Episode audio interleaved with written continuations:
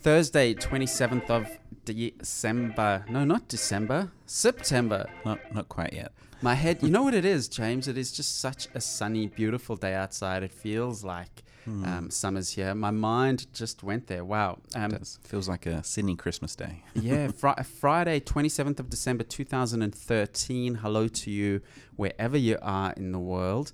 Um, speaking of wherever someone is in the world, I got a tweet from Emily Hay, who is in Detroit, Mi- Michigan, and um, she remembered, kindly remembered that last Friday was my birthday, and she tweeted me on my birthday, and she said, "Hey, I heard it was your birthday today in the Monkey Podcast, so happy birthday."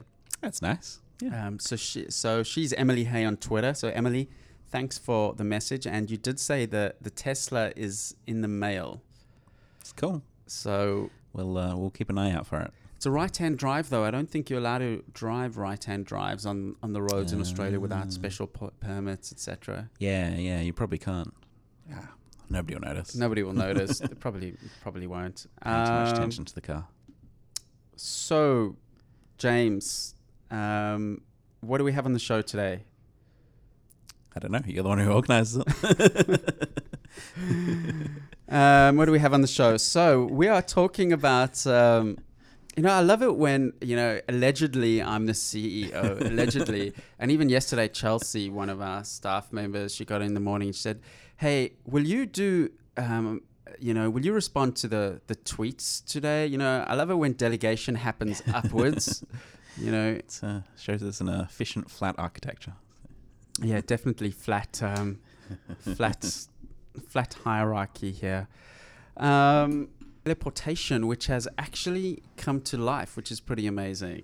Yeah, quant- quantum teleportation, which is uh, it's very very cool, very interesting area. So we'll be talking to uh, uh, Dr. Arkady Fedorov, who's a senior lecturer at the School of Mathematics from the U- University of Queensland, and he's been involved in some research to not teleport atoms per se, but teleport information about atoms, which is all um, very um, theoretical and interesting, but relevant. So we'll be talking to him later on in the show, and we're lucky that we have you, a physics graduate, to demystify all of this in, in, in an incredible way because I, I do understand that quantum physics is very much your area of expertise. Um, I, I, d- I did do quantum physics at uni, but um, I think I just barely scraped in with a pass on it. So it was it was probably my lowest uh, rated subjects. But I can probably I can I, I at least understand it. So well, Well- I don't understand it, but I at least uh, uh, can put some pointers into making some of it make sense. Well, we'll definitely um,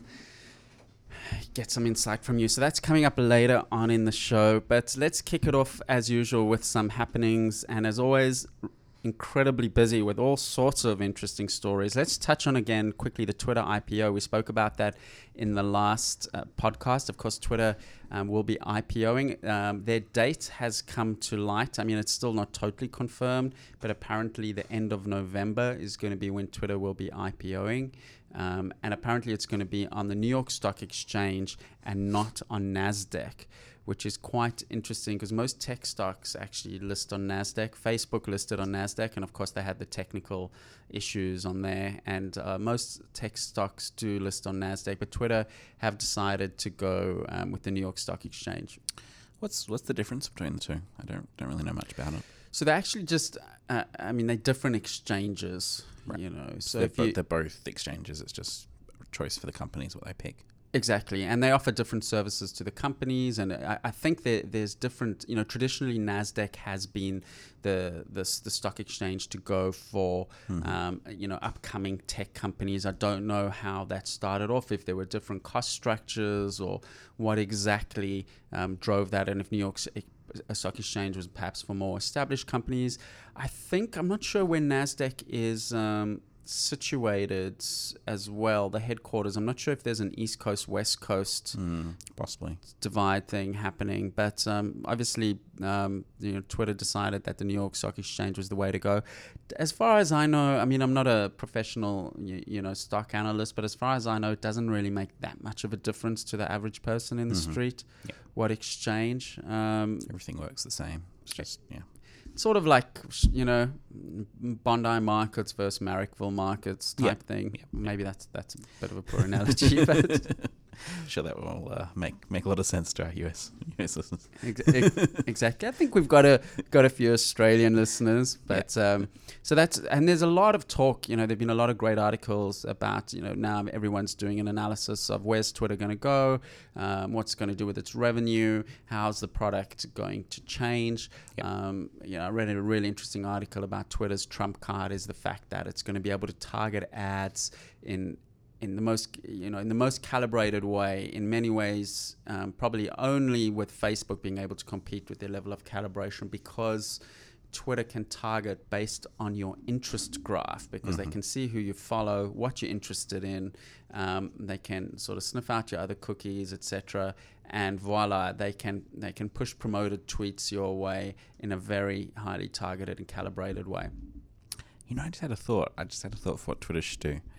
They should have a they should have a, the ability to follow somebody privately.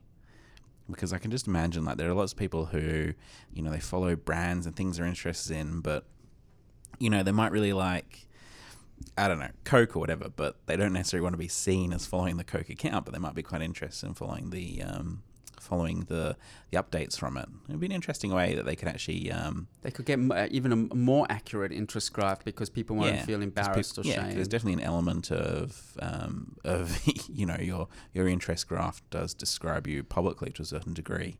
So having a private interest graph that wasn't shared outside of Twitter would then, then give them the ability to target. But um, James, I'm tired of giving all our ideas to Twitter. you know, they've got this ecosystem working hard so, for them. I think We they've don't given even- up innovating long ago. So we, we don't even get share options. We've had all these fantastic ideas. I think that's an interesting idea. I think I think Twitter are quite scared about making the the, the service more complicated. Hmm. You know, all of this advertising and this calibrated advertising is all premised on one thing, and that is having the massive user base. And that's the one Yeah. thing they're still struggling with is they're way behind Facebook.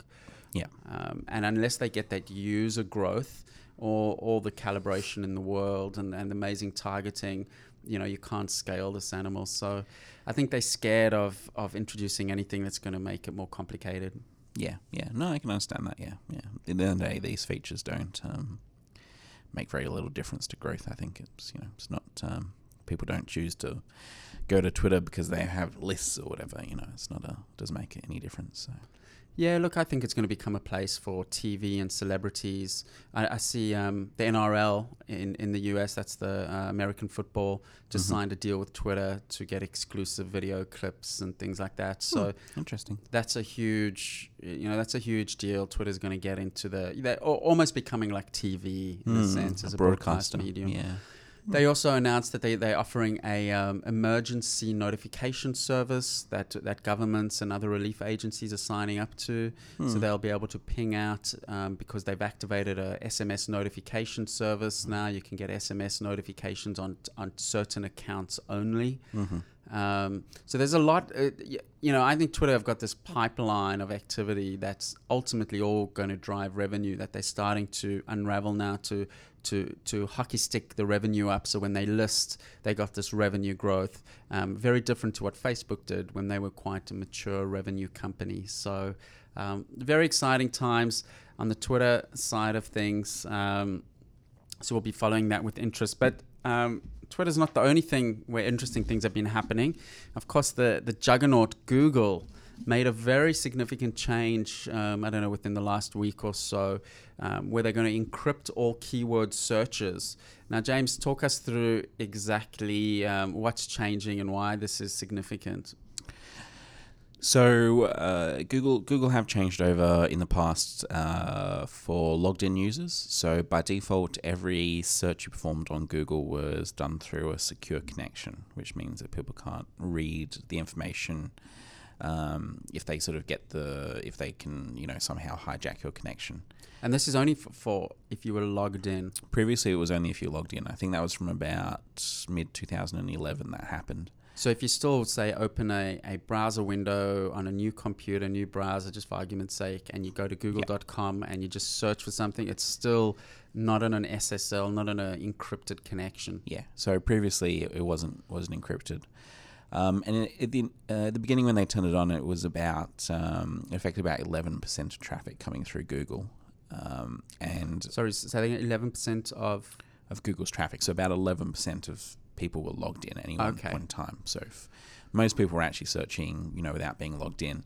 Okay, but if they were logged in, Then it was secure. it was secure and the keyword data would not tr- uh, trickle through to your analytics. So if you were logged in and you searched for um, new car and you landed up on the Toyota website, Toyota wouldn't have seen that you came using the keyword new car. Yeah, yeah. So the the passing of the keyword data is the significant um, impact, I guess, to lots of businesses. Um, obviously, it's a good thing for consumers that SSL is on by default because it makes it all more, more secure.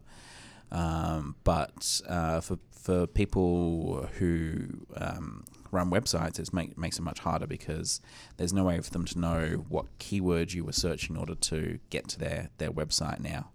Um, you know, on one hand, you know, people could argue that that was never information that should have really been passed along anyway. It was kind of just an artifact of the, the system. So, um, you know, it's not, um, for consumers, it's not necessarily a bad thing. You know, I think a lot of consumers actually probably, you know, it's probably actually quite a good thing. But for people who run websites, it does make it a lot harder to, um, to really understand where traffic's coming from and to, and to do, um, you know, SEO and, and, and search engine marketing in general. So now basically anything on Google, you um, you're not getting any keywords. You're not going to be able to see why people have arrived at your site unless it's through um, Google AdWords. Is that correct? Yeah, that's correct. Yeah, so you, you'll still get that information, yeah, for AdWords. Uh, so if you're running campaigns and you're paying Google money, then you'll get that information. You know where the clicks are coming from. But yeah, the organic stuff, the the vast majority of searches, there'll be no information coming through. Um, so you know, it'd be interesting. It may, it'll probably affect. Um, uh, it'll probably affect the the ability of people to actually perform SEO quite significantly. So the ability for people to kind of game Google's algorithm um, is definitely going to be diminished. Um, but I think it probably will have something of a negative impact because for people who you know people who are really um, hardcore SEO experts, whatever, have all the tools. You know, if you, if you spend an awful lot of time, and an awful lot of data, you can kind of reveal this information.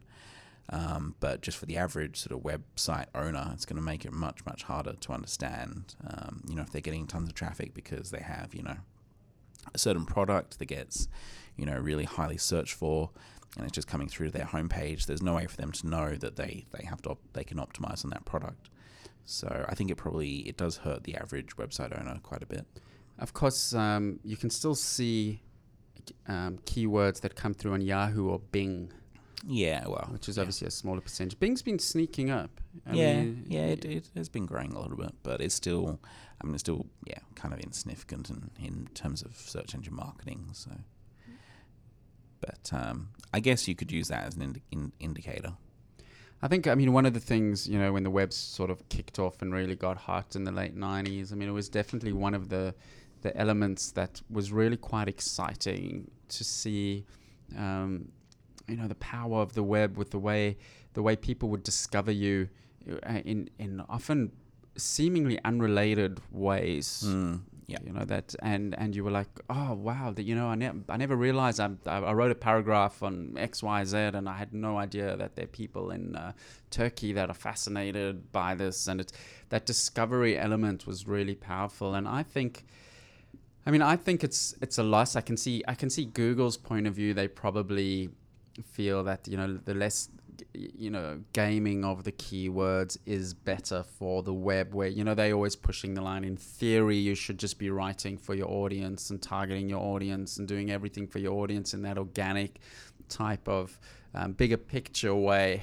But um, you know, the reality is it's never really never really worked like that unless you are Google or YouTube yourself where you don't even need SEO friendly links on Google Plus or YouTube but everyone else in the world has um, SEO friendly links Yeah. Look, I'm, I'm sure they're not doing this because um, they're trying to get rid of the the links. I, you know, I think it's primarily a security thing. It improves security for people using Google. Um, but yeah, look, it's obviously it's a happy coincidence. You know, they they could have um, they could have preserved this information if they wanted to. It wouldn't, um, you know, there are ways you could do it. You could certainly pass this information along um, to to webmasters in some capacity. Um, you know, you could run it through a redirect or whatever, um, and they also could have, you know, removed the information without doing SSL if they wanted to. So, yeah, it's kind of just a consequence of SEL, S, uh, S, SSL that uh, this information is getting removed, and they haven't, you know, really done a huge amount to um, to to put it back in, essentially. So. Um, you're going to be away in a couple of weeks, and actually, one of the, the guys I'm thinking of co-hosting the the show um, whilst I'm away, whilst you're away, um, which I haven't reached out to him yet, but um, is the head of a SEO agency in Sydney, and I'd like to get him in and, and discuss how this impacts Hmm. um, Yeah, the SEO industry views. Yeah. because it, it does seem like a core. There's the whole keyword analysis and analyzing the keywords and the long tails has been quite, I, I think, has been quite at the heart of a lot of what organic search has been about. Yeah, definitely. Yeah, I think there, there probably is some way. Uh, Google has their webmaster tools, and I, I would imagine there's probably some way to. I think they, they give you your top keywords or something on those lines, but it's definitely a much um, much more limited resource than what you would have got originally through the through the referrer information. Interesting. So that's Google. Um, Google activating SSL and removing keywords um, from from all from all searches. The other interesting story that popped up: um, California is always doing interesting things and pass, passing interesting laws. They're also going broke, which is a whole other story. But that's uh, um, there was a bill passed allowing minors to delete embarrassing web posts. So Governor Jerry Brown approved a new law mandate giving young people um, the ability to remove embarrassing information they post on internet social networking sites. California is now the first state in the nation to require websites such as Facebook to give minors a way to take down photos and other posts from their sites, according to Common Sense Media, a nonprofit group. Um, so yeah, it seems like California is basically saying to these social media companies that um, if people want to delete, if, if minors under 18s want to delete something, um, you cannot refuse or, or structure your system in a way that they can't delete it. Hmm. It's it's it's interesting. I mean, on one hand, it's um, you know it's addressing the problem, and you know it's, de- it's definitely a problem that that needs addressing. You know, people do post stuff online um, that you know they later realize they really shouldn't have done that. But um, I don't know. It's very hard to pass a law to do that. I think it's not it's not necessarily so much a problem that you can't take it down from the sites themselves. I mean, I can't think of any social network where you can't delete information. I think the real problem comes with, um, uh, you know, that information getting, you know, copied by somebody else as soon as it's on the internet It's public, and um, you really just can't take that stuff back. It's, it's, you know, it's an artifact of the way the internet's built rather than what the companies themselves are doing. Facebook though doesn't let you delete your account. I mean, even that alone, you cannot delete your Facebook account. The, the only thing that you can do is you can deactivate it. Yeah, you, you can't? You No. can't delete? Oh, okay. I didn't realize that. No. they don't let you. Once once you create a Facebook account, that's it. But you can definitely delete all your posts if You you, can- want to. Yes, you can delete all your posts. You can't delete photos. Um, obviously, other people's photos that have you in them. Hmm. Yeah, that's inter- yeah. Actually, that is an interesting one. I wonder whether this, um, yeah, it's not clear. I wonder whether this law would cover that. What other people have posted about you? I mean, I recently did a Facebook cleanup of photos and posts and things like that, and it's it's it's an effort. It's real, tr- and it's an effort to work out what other people see. I mean, the one nice tool on Facebook is that you can um, effectively see your profile as another user, which Hmm, is yeah. worth which is worth doing. I encourage people if you are worried about your privacy on Facebook, there is an option where you can go, you can sort of emulate it as a friend, and you can see what they you know can and can't see type thing. But it's not it's not a straightforward thing even for us that work in the industry to do. I think we need a uh, managed Facebook We definitely oh, look if for posts. if they had an API we could work with, yeah, yeah. you know, I, I- Yeah. I, I don't know if we could, um, but we've had, we've definitely had many requests over the years to, to be able Yeah. to clean up. It, it becomes really cluttered and um, Yeah, we actually get a lot of requests people to delete tweets as well, which is which is interesting. mm, I'd imagine if it's, it's for the same reason.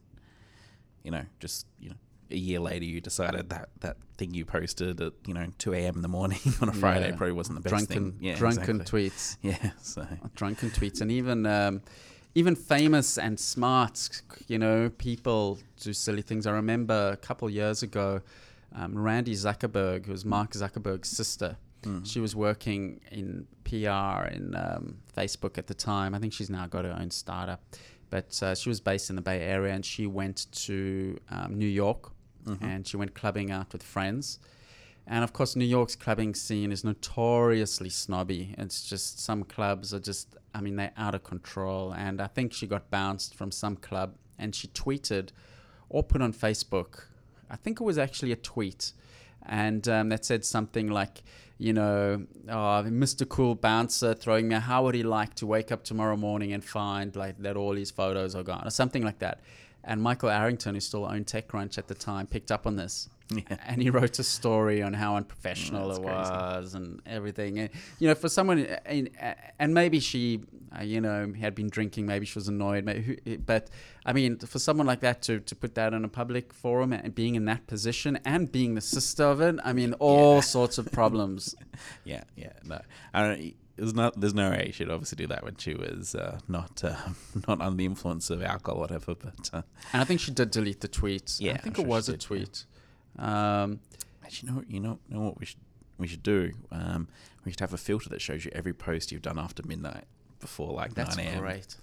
And I like that. that should be really good. That you know, makes a lot of sense, and it would It probably does. you could go look look back a year and it's like, uh, why did I write that? James, we we got to build our own social network. Yeah, definitely, I mean, we've just got so many insights. You know, I'm sure someone's listening. That's just, you know, looking at uh, working and making their money work and putting some money into a new social network. Let's let's talk there. We've we we've got some ideas which we obviously won't speak about on the podcast, but. Um, you know, we feel this is all the beginning. But just back onto this Californian law, this article actually talks about some other Californian laws that were passed at the same time, um, which which are quite interesting. They passed a law also which makes it illegal um, to use bots to buy tickets on the web. Yeah, that's an interesting one. Yeah, I saw that Ticketmaster were very happy about that. Yeah.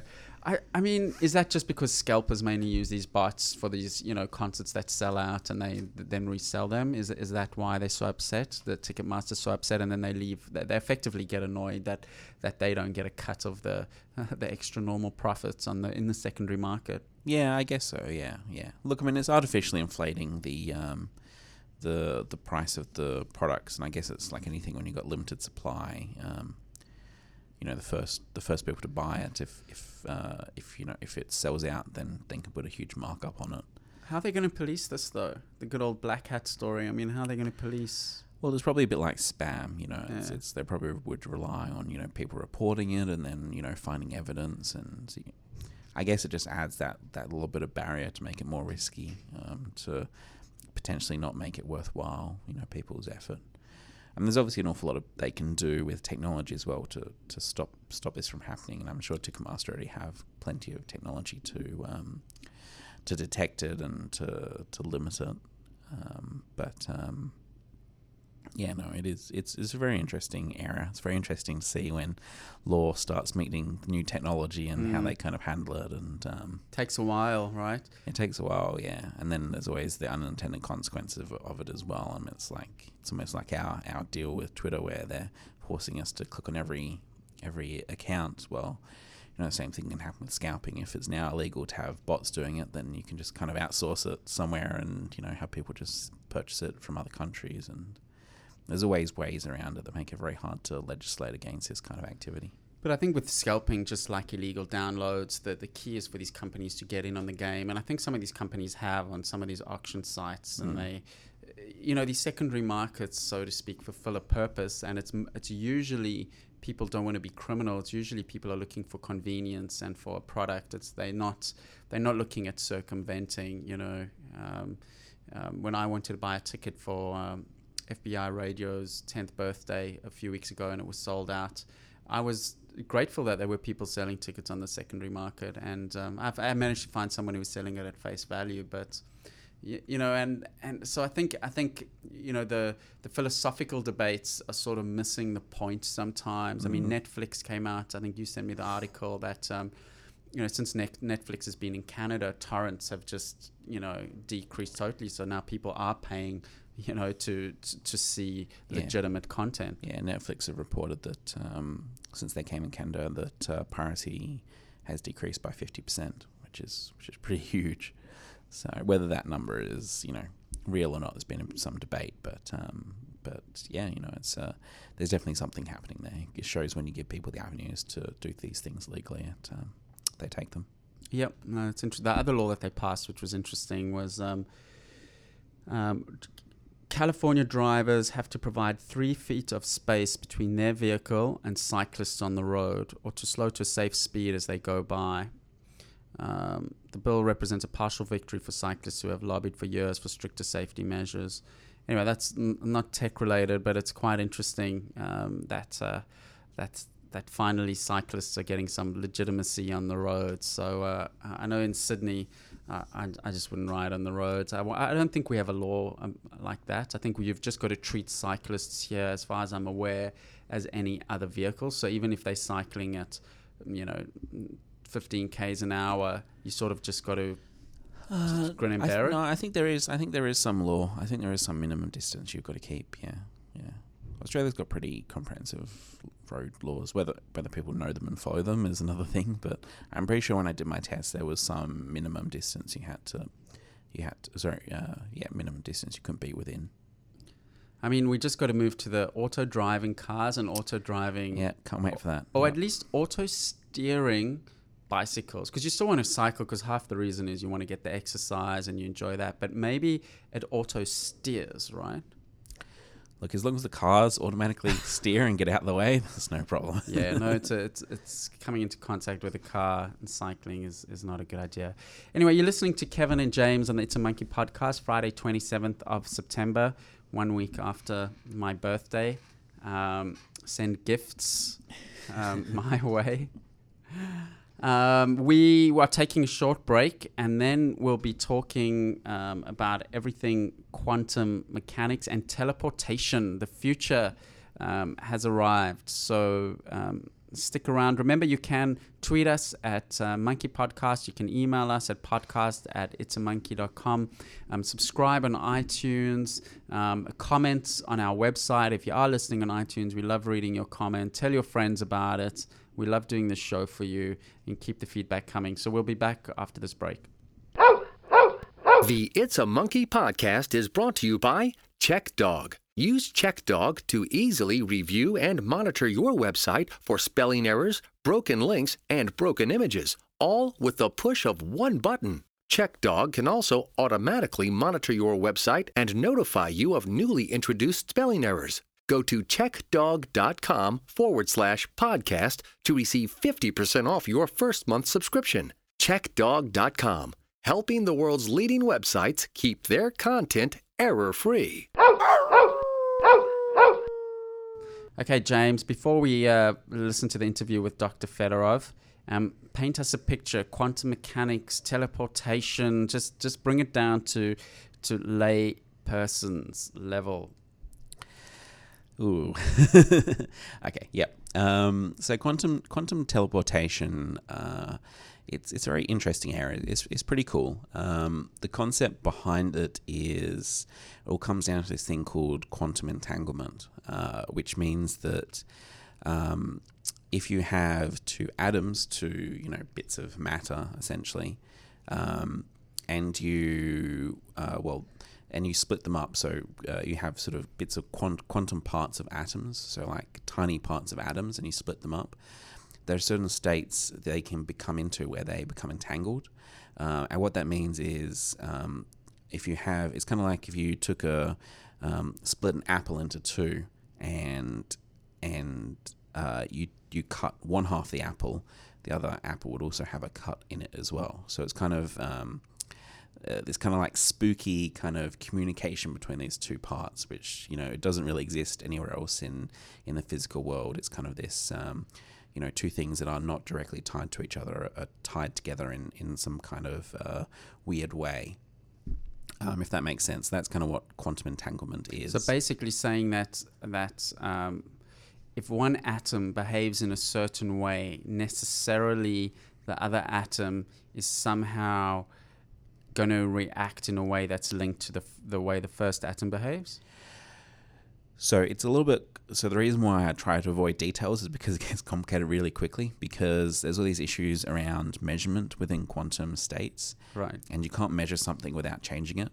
And the trouble is with with quantum entanglement is um, basically what it means is if you if you measure the state of your entangled atom, Mm-hmm. then the state of the other entangled atom is then predetermined. But you only know that once you measure your state. Right. So it's actually really quite hard. Like there's all these kind of conditions that actually make it really quite hard to pass information between the two. It's sort of like you can't take a photo of someone naturally whilst they're watching you because Yes, it changes yeah. what they look like. Yeah, kind of, kind of like that. Yeah. So there's there's these all these conditions around it.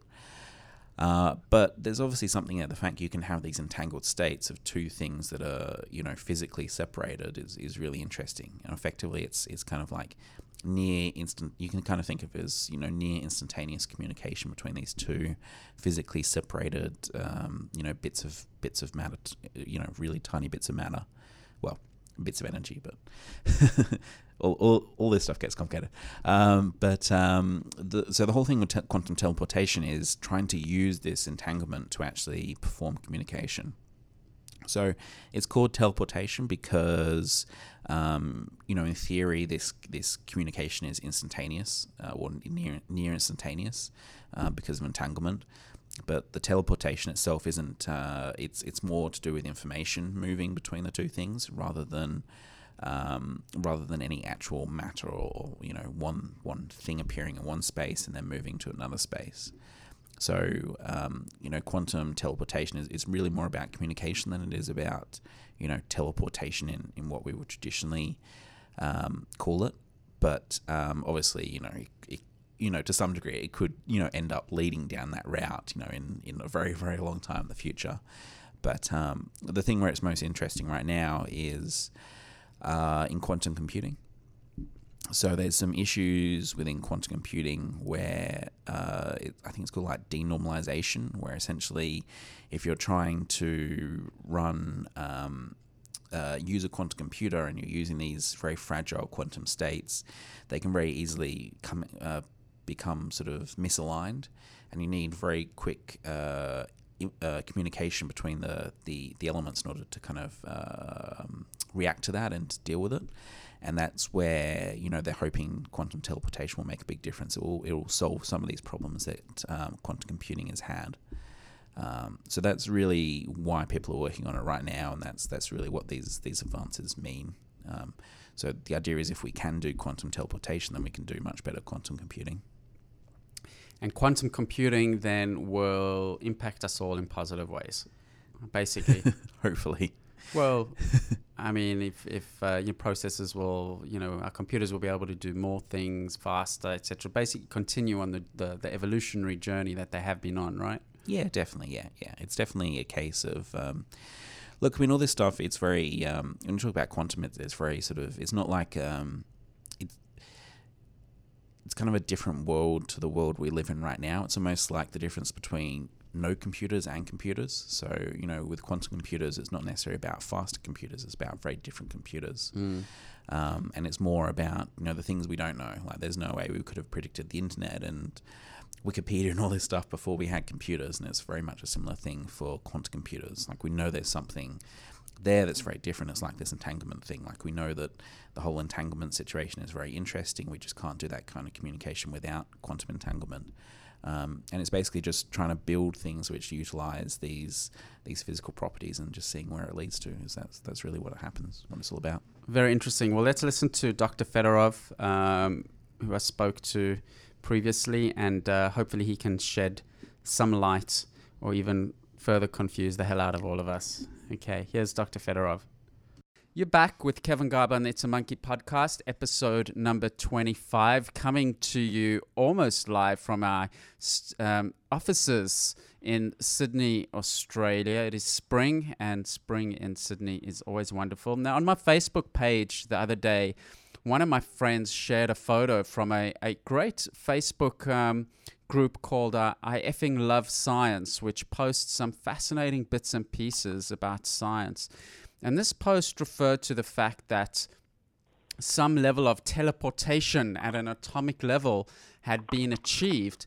And what I found particularly interesting about this post was lo and behold, this had been achieved on our doorstep um, in Australia, um, in Queensland. So I looked up further details um, of the study and, and of the team.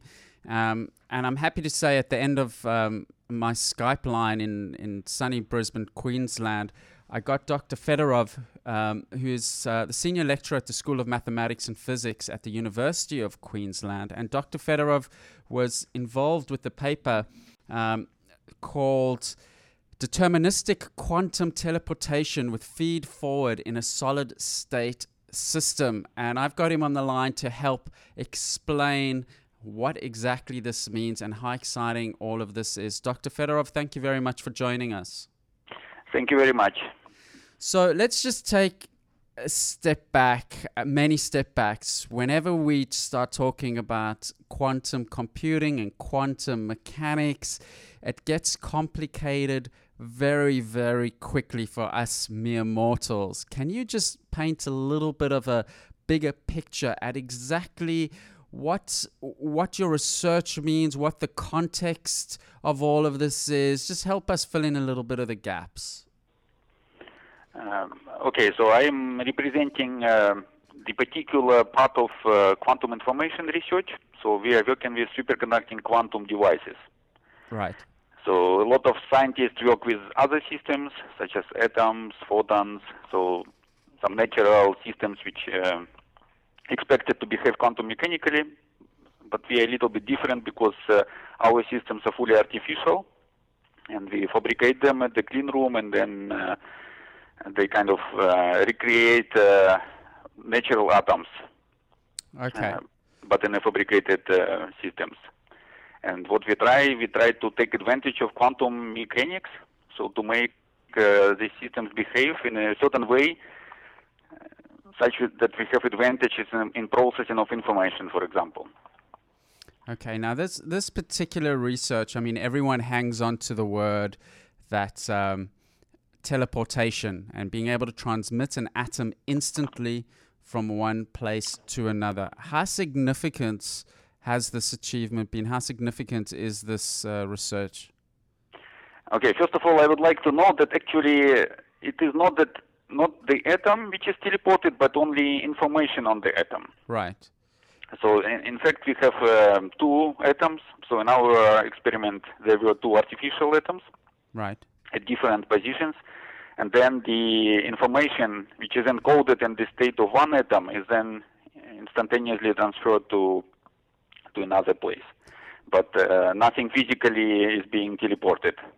So, so I think this is uh, kind of important to realize that there's a difference. There's a difference mm-hmm. between teleporting the information about the atom and mm-hmm. actually teleporting the atom itself. But is this a stepping stone, an important stepping stone to one day being able to teleport an atom itself?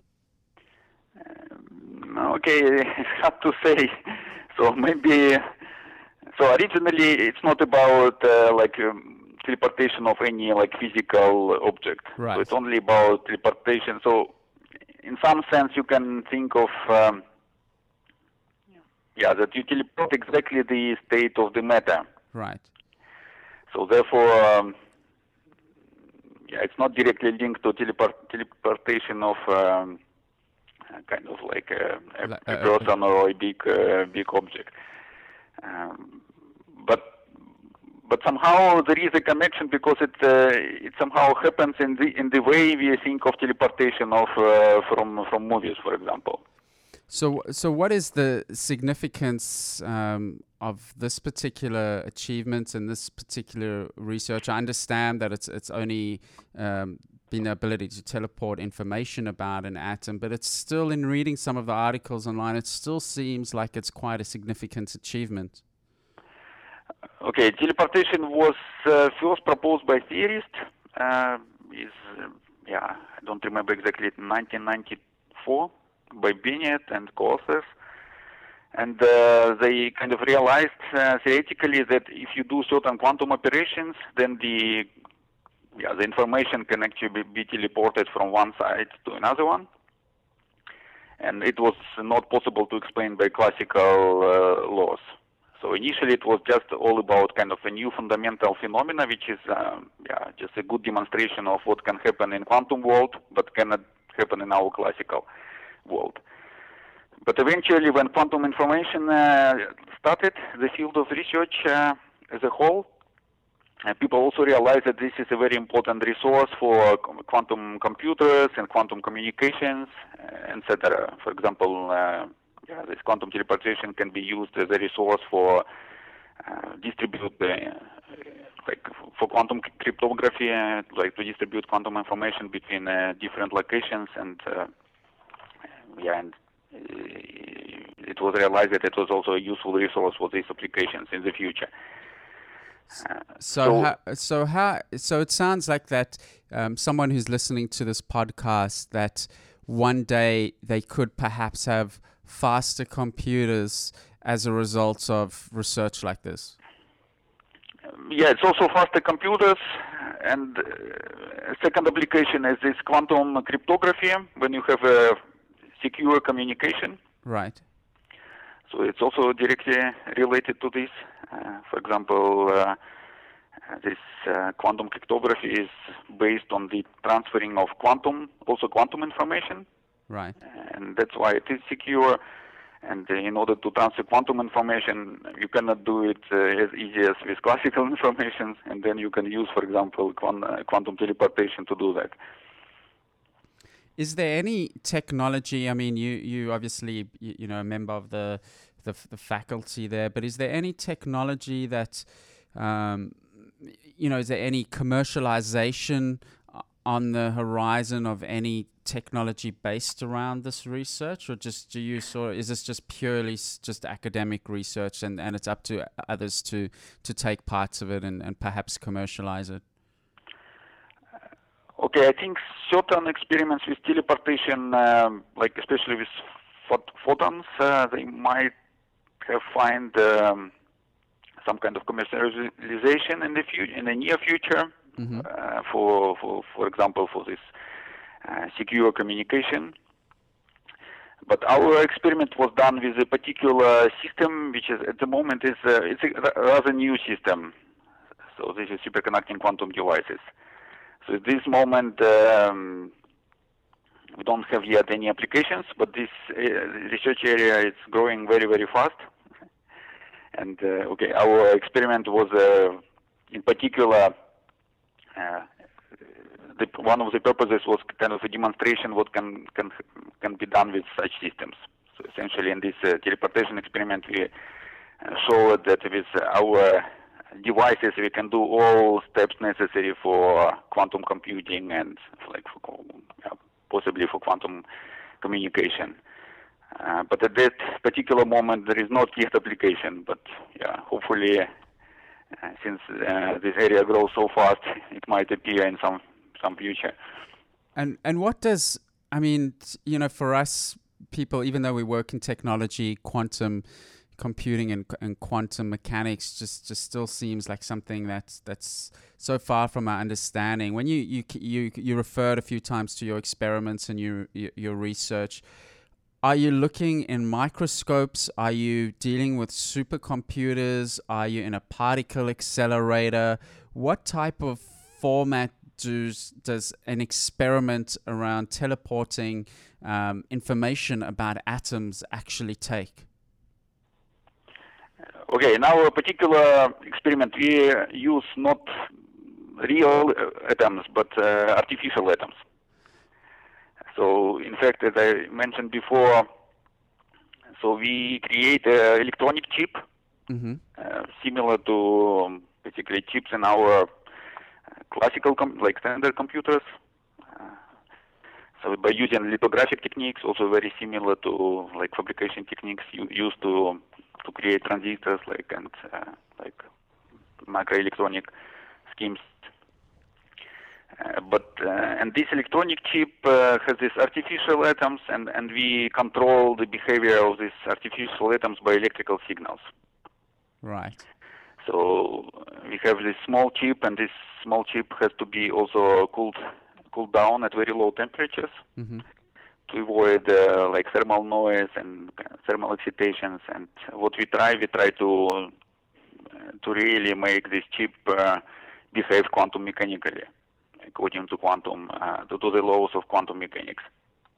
It's it must be quite challenging if you if you go to a a um, cocktail party or a barbecue and you.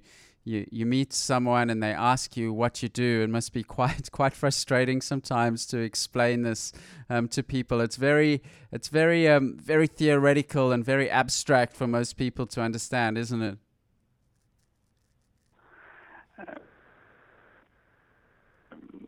Yeah, okay.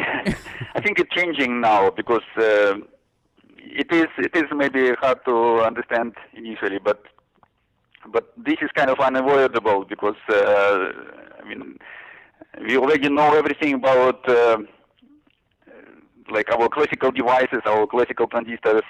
So it, it's unavoidable that we go to, towards quantum uh, uh, quantum mechanics. and and it seems like in many ways we're hitting the physical limits of of certain elements of our, our computing. For instance, chemical battery life seems to have hit its sort of limit that they, they're struggling to innovate it. We we need some new disruptive technologies to really crack on through some of the limits that we've hit.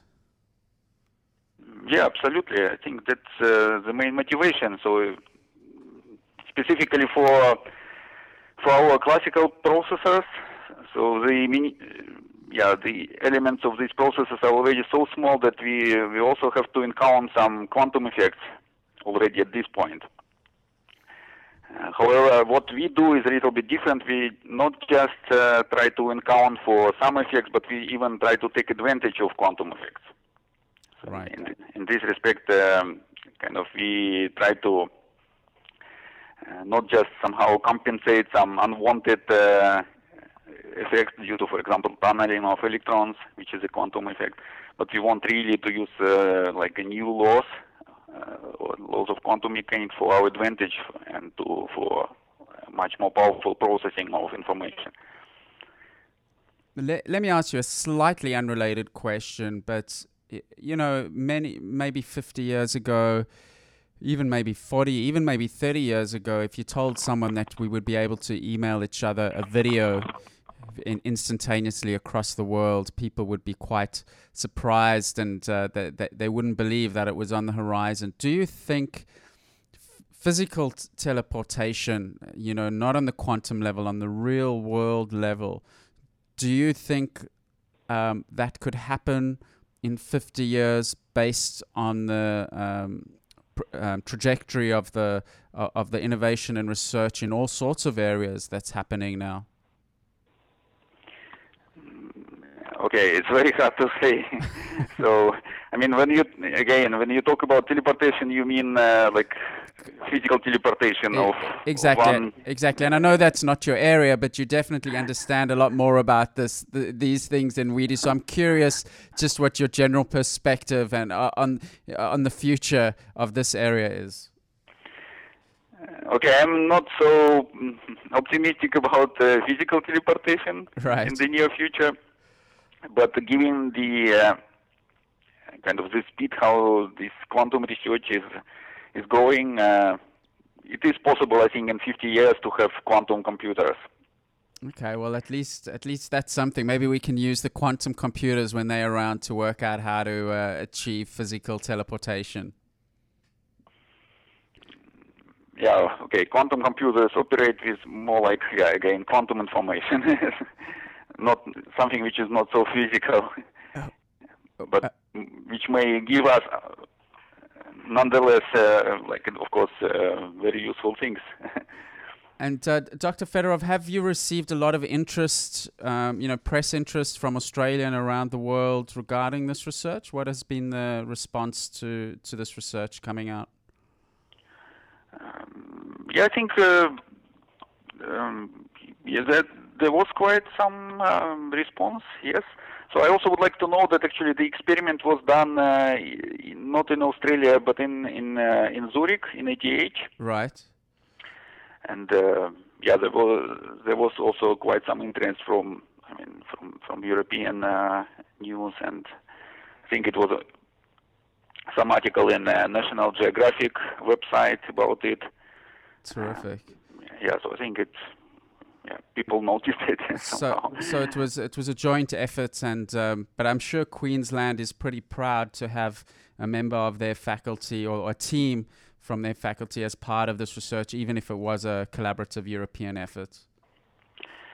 Okay, at the moment we so uh, we are trying actually to use these advances which uh, I developed uh, together with my colleagues hmm in uh, back in Europe, and we are trying to transfer this uh, kind of technology to to UQ, uh, to Australia, Great. and at the moment we are building a new new lab which is going to to actually use all this uh, technology here in Australia. So hopefully in a few years we will be able to do our own experiments. Terrific. Well, that yeah. Look, uh, I, I- I think um, I think Australia, um, you know, to, help helping a, a a culture of research was is definitely in in the interests of everyone. So that's that sounds like it's a good. Uh, a good initiative. Do- Dr. Fedorov, I really appreciate your time joining us on the podcast. It's a really interesting area. We'll we'll follow your achievements uh, with interest, and um, I'll put some information on our website if, if someone's listening and they are interested. It is a fascinating area. It's a little bit difficult for most of us to get our head around, but uh, it, it's it's very fascinating nonetheless. And I appreciate your time in talking to us today from Queensland. Thank you very much. It was my pleasure to talk to you. Thank you. Bye bye. Bye. The It's a Monkey podcast is brought to you by ManageFlitter. With ManageFlitter, you can easily find out who isn't following you back, find new people to follow, track keywords on Twitter, and schedule tweets for the most appropriate times. Tweet code MONKEY2 at ManageFlitter to receive a one month free budgie account. Okay, well, James, um, I I don't know if I've got that much more information than than you shared, but um, I think I think it's a you know by nature of its area, it's it's you know we've we've spoken about quantum computing before when I was in New York. Um, it seems like a very difficult concept to explain if you're not in it. Yeah, it is. It is. I mean, it's, kind of like computers as well. I mean, in, they're actually really quite complicated to explain. Like, you know, we can we can look at a computer and we can see what it does, but to sort of talk about bits and ones and zeros and how that all comes together to actually construct a program, it's, it's very difficult to conceptualize the whole um, construct. But it's not, computers aren't really that esoteric. I mean, on a reductionist level, you know, it's zeros and ones, and then you have the operating system and you have RAM, and it's, it's, I I mean, maybe it's just because I've been working with them for a long time. So for me, it's just you know straightforward. Yeah. But it doesn't seem like like quantum. It seems like there's this this strange esoteric leap that you've got to take. Yeah, the problem with quantum is, um, you know, at least with computers, we can kind of mentally relate it to real world things. Um, the problem with anything that's in the sort of quantum space is, uh, you know, traditional rules that we would expect don't really apply. You know, just the, you know, thought things like quantum tun- tunneling, where, you know, one object can actually move through another physical object. It just doesn't exist in in in the real world. Um, so there's all these things that happen when you get down to the quantum level that um, you know it's it's it almost impossible for us to conceptualize as humans because we don't. It's you know our brains weren't built to understand them. We just don't have that day to day experience with them. Um, so yeah, there's definitely a, a huge leap necessary in order to understand it. Yeah, well, it's um, very interesting times. We'll, we'll we'll keep on trying to um, you know follow up these these stories and maybe you know piece piece the puzzle together. Um, Dr. Fedorov um, at a cocktail party. I, Mm. I, I, I'm not sure. I don't know. I'd like to go to that cocktail party. like I think to. I think it would be good. I think it would be good. We should, we should have a quantum quantum mechanics uh, cocktail party and um, invite invite people. Yeah. I'm up for it. I mean, sometimes I reflect. You know, I like to get all trippy on, uh, um, you know, all these esoteric things on atoms and universe, and if there was nothing, well, how can there be nothing? And you know, I, I quite like all these really mind bendy topics, but our brain sort of reaches, well, at least my brain reaches the the end of its capacity very, very quickly.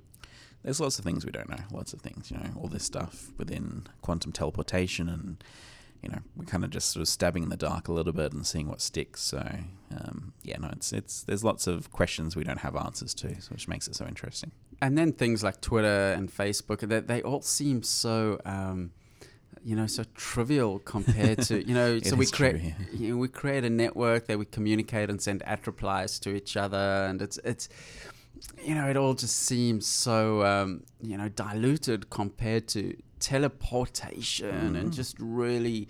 Um, but I but I guess you know it's it's maybe it's just you know it's the it's the um, it's the sort of pointy end of technology but underneath all of this if you look at the stack of technology that's enabled something like twitter or facebook to work and even if you just look at the data centers and the databases and and and and operating systems and everything behind the mobile phone and you know there's the the fact of the simplicity the point of simplicity and everything just works is actually a net result of a massive amount of um, Darwinian type of uh, technological evolution. Absolutely, yeah. It's the uh, the whole standing on the shou- uh, shoulders of giants, whatever that um, that book is. It's the you know, it's everything we do is built on you know lots of small past success from the from the past, and um, wouldn't be possible without all these advances that we're having.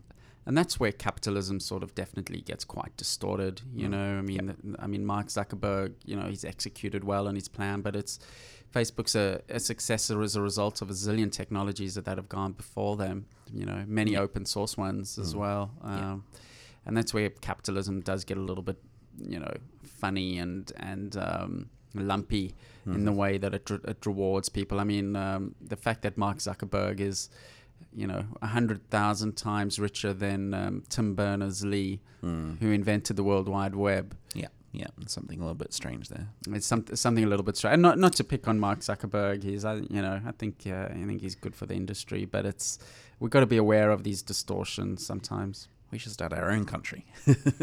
Secede, yeah. Well, we got in we, we got enough um, land in Australia. I mean, most We of this is yeah. yeah. Could go go um, take a patch in the middle of Australia. And nobody even find us for a couple of years. so. Yeah, probably by the time they work out that we've seceded, you know. But the, the internet connectivity there would have to be on satellite, and that yeah, would just that that, would be a bit slow. Yeah, that, that, that would just suck. But uh, sure we find a way. Yeah, we'll, we'll, we'll can teleport bandwidth. Teleport. Yeah, exactly. Dr. Fedorov can help teleport information about the bandwidth. Exactly, yeah. And um, Yeah. uh, there's lots of camels out there. Whenever I tell Americans, there's lots of camels in Australia. I, I like I like it in America. It's just so easy to make them fascinated by Australia. Mm. You know, you can become re-fascinated with your country. Your country there, the, the, t- uh, the a couple of the things. The one is if you tell Americans that um, it's compulsory to vote, Mm. they find that fascinating. minds, yeah. And then you talk about healthcare, they find that fascinating. Those two factors alone. If you're ever stuck in America for conversation, just talk about compulsory voting, um, healthcare, and we don't have guns. You can you can talk for hours about that. Um, anyway, that's been episode number 26. It's Friday, the 27th of September. Uh, we really do appreciate appreciate you listening. Please share um, the link to this podcast. Um, and we'll appreciate that. And uh, we'll see you in two weeks. Thanks for listening. Have a Good one.